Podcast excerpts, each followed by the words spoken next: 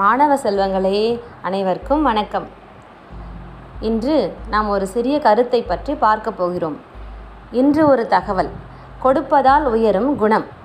கடையெழு வள்ளல்கள் பற்றி நாம் இலக்கியங்கள் வாயிலாக அறிகிறோம். முல்லைக்கு தேர் கொடுத்தான் பாரி மயிலுக்கு போர்வை தந்தான் பேகன் என்று ஒவ்வொருவரும் தன்னுடைய கொடையின் தன்மையின் காரணமாக வரலாற்றில் நிலையான புகழை பெற்றுள்ளனர். கொடைத்தன்மை என்பது பிறர் கற் கற்றுக் கொடுப்பதால் வருவது கிடையாது. அது இயல்பாகவே ஊற்றெடுக்கும் விஷயமாகும். இறைக்கும் கிணறுதான் ஊறும் என்றொரு பழமொழியும் நம் பகுதியில் சொல்லப்படுகிறது. செல்வத்தில் கொழிப்பவர்கள் தங்களால் இயன்ற உதவிகளை செய்ய வேண்டும்.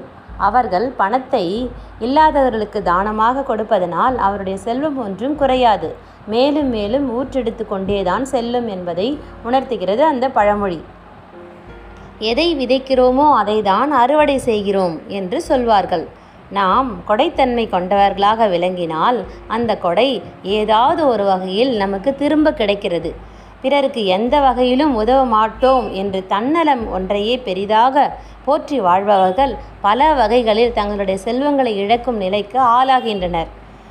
எந்த அளவுக்கு ஒருவன் தர முயல்கிறானோ அந்த அளவிற்கு அவன் பெற முயல்கிறான் என்பதே உண்மையான பொருளாகும். எந்த அளவிற்கு முயற்சியையும் உழைப்பையும் தரப்போகிறோமோ அந்த அளவிற்கு பலனை பெறப்போகிறோம் என்று அர்த்தமாகும். ஒன்றை நூறாக பெருக்கும் வித்தை தான் லாபம் எனப்படும். நாம் மண்ணில் வி விதைத்ததை பல மடங்கு விளைச்சல் அறுவடையில் பெறுகிறோம் இல்லையா? அதை தான் லாபம் என்று குறிப்பிடுகிறோம். நமது பகுதியின் அடிப்படையிலே தான் லாபத்தை பெறுகிறோம். கடுமையான உழைப்பை மேற்கொண்ட ஒருவன் அதிக லாபத்தை பெறுகிறான். நம்மால் சரியான பலனை பெற முடியவில்லையே என்று ஒரு சிலர் நினைக்கலாம். அது நம் உழைப்பை சரியான திசையில் செல்கிறது என்றால் கண்டிப்பாக நமக்கு உரிய பலன் கிடைக்கும். இல்லை என்றால் ஏதோ ஒரு தவறு நேர்ந்துள்ளது என்பதை தெரிந்து கொண்டு அந்த தவறை சரி செய்து கொண்டு உழைத்தோமேயானால் நம்முடைய உழைப்பிற்கேற்ற பலன் கண்டிப்பாக கிடைக்கும். அதே போல ஒரு காரியத்தை ஆற்றுவதற்கு சரியான காலமும் நேரமும் உண்டு. மிக சரியான காலத்தில் கணித்து அந்த காரியத்தை ஆற்றும் பொழுது கண்டிப்பாக அவனுக்கு வெற்றி கிடைக்கும். அந்த வெற்றி பல நேரங்களில் உடனடியாக கிடைத்து விடுவது கிடையாது. அதற்கான கால அவகாசம் தேவைப்படத்தான் செய்கிறது. அதுவரை பொறுத்திருந்துதான் வெற்றியை ஈட்ட வேண்டும். நீ தேர்ந்தெடுத்த காரியம் மிகச் சரியானதாக இருக்க வேண்டும். சரியான திசையினை தேர்ந்தெடுத்து கொண்டு நீ உண்மையான உழைப்பை கொட்டும் பொழுது விலை மதிப்பலைய விலை மதிப்பற்ற வெற்றி கண்டிப்பாக உனக்கு கிடைக்கும். அந்த லாபத்திற்கான ஒரு பகுதியை நீ கொடுக்கும் பொழுது அது நன்றியோடு மீண்டும் பல மடங்காக உன்னிடமே வந்து சேரும் என்கிறோர் பெ என்கிறார்கள் பெரியவர்கள்.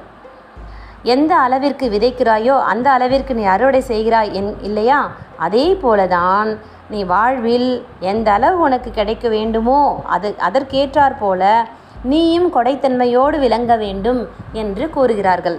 அதனால் குழந்தைகளாகிய நீங்கள் உங்களால் முடிந்த அளவிற்கு மற்றவர்களுக்கு உதவி செய்ய வேண்டும் என்ற கருத்தை நாம் இந்த இன்று ஒரு தகவல் மூலமாக தெரிந்து கொள்கிறோம். கண்டிப்பாக எல் அனைத்து மாணவர்களும் ஏதாவது ஒரு உத உதவியை மற்றவர்களுக்கு செய்து கண்டிப்பாக ஒரு நல்ல குணத்தை பெற வேண்டும் என்று கேட்டுக்கொள்கிறேன். நன்றி.